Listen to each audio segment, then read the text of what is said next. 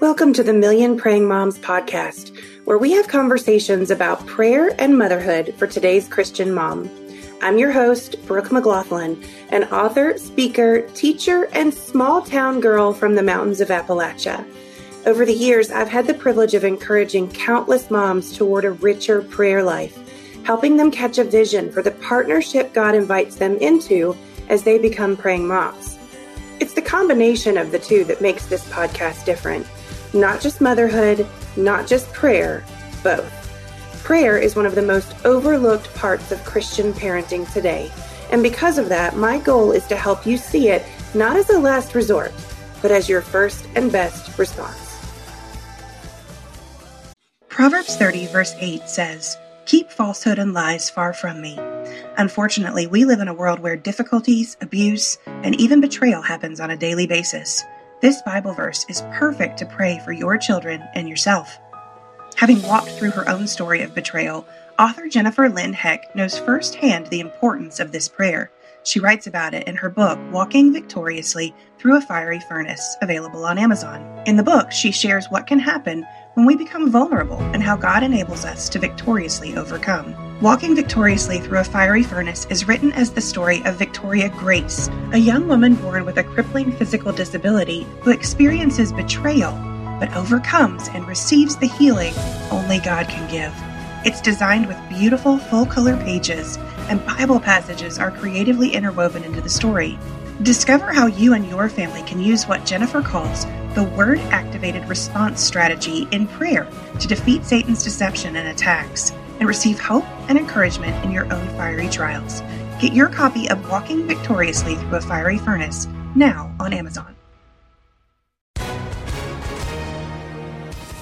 Hi, everyone. If you've been injured in an accident that was not your fault, listen up. We have legal professionals standing by to answer your questions for free. Call now and find out if you have a case and how much it's potentially worth. Call 800 497 4410. I'm here with spokesman John Wolf. So, John, tell everyone listening who should call right now. Well, Maria, first off, thank you for having me here. It's always nice to answer the listeners' questions. Now, as far as who should call in, anyone who's been injured in an accident and think you deserve compensation, give us a call right now. 800 497 4410. You'll find out if you have a case and how much it's potentially worth. Thanks, John. You heard it, folks. Take advantage of this opportunity and call now 800 497 4410. Advertisement sponsored by Legal Help Center may not be available in all states. How do I pray the Word of God? How do I pray Scripture? How do I pray through the Bible for myself and my family?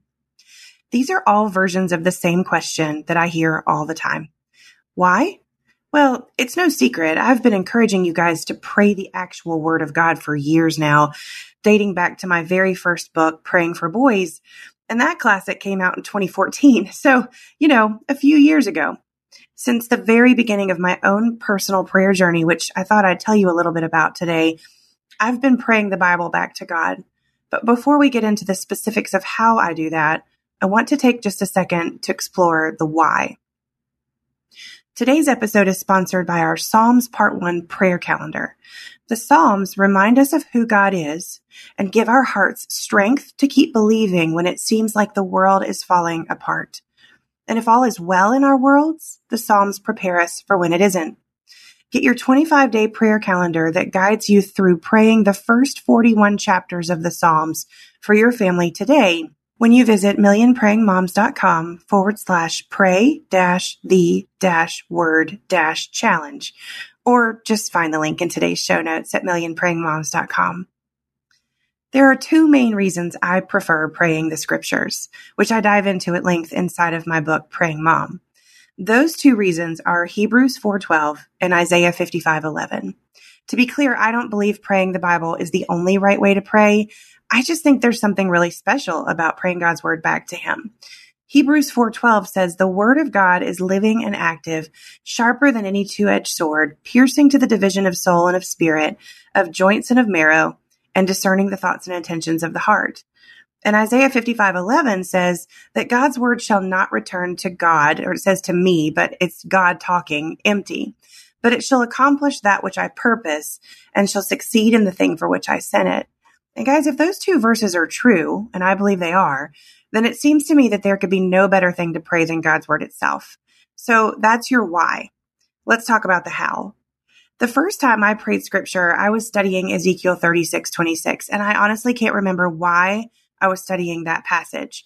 Probably because when it happened, my boys were really young and I was distracted all the time. But I do remember that when I read those words, it was as if a bomb went off in my heart. Learning that God is the one who changes hearts of stone to hearts of flesh helped me to have a more biblically correct understanding of God's role in my children's lives versus my role in my children's lives.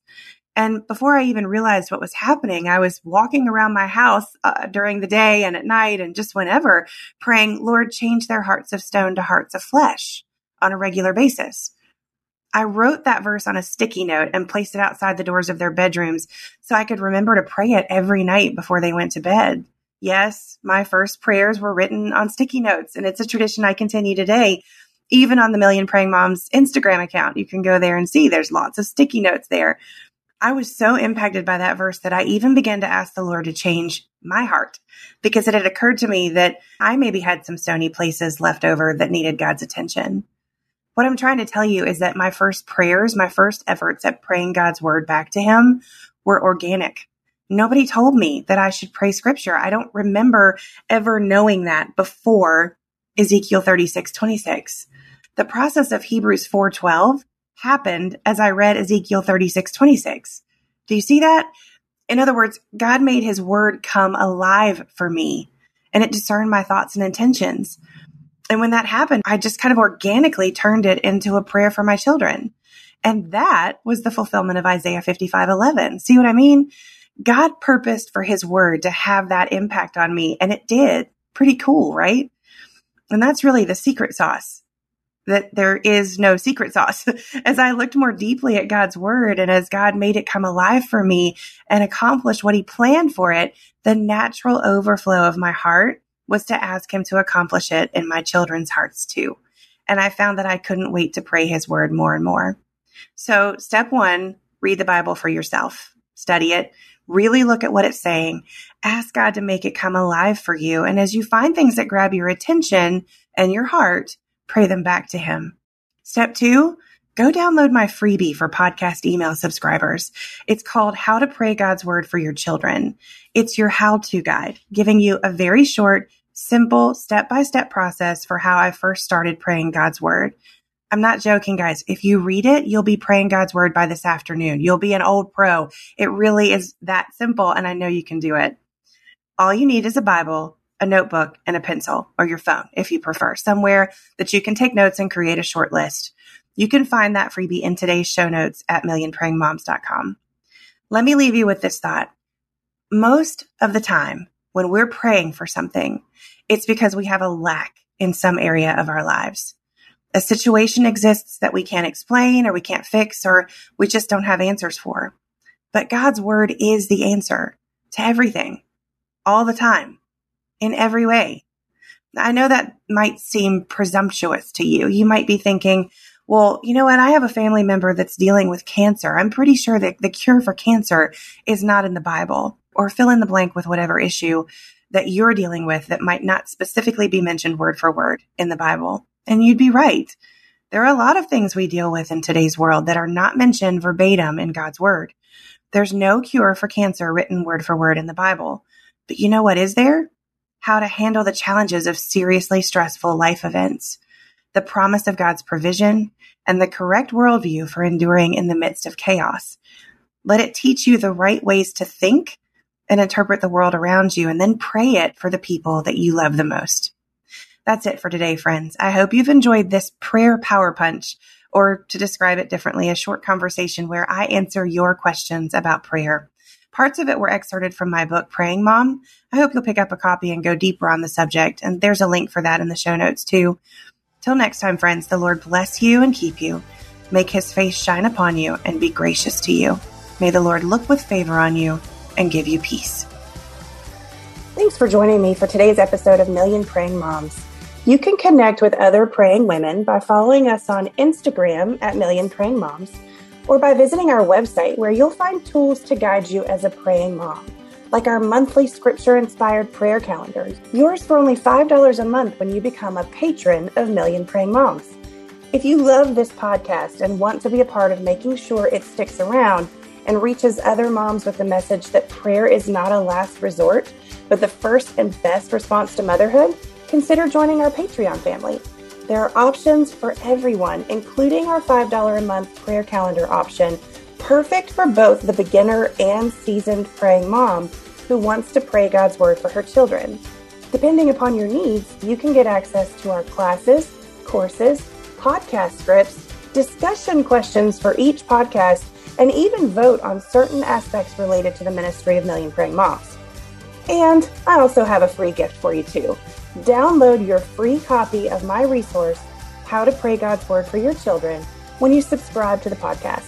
It's a step by step guide for how to get started praying the scriptures for yourself and your family.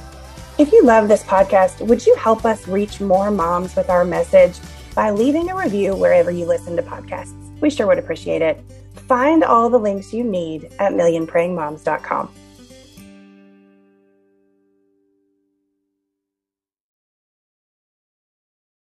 Hi, friend. Are you stressed? Maybe even worried about so many needs around you that you've forgotten you are worth taking care of too?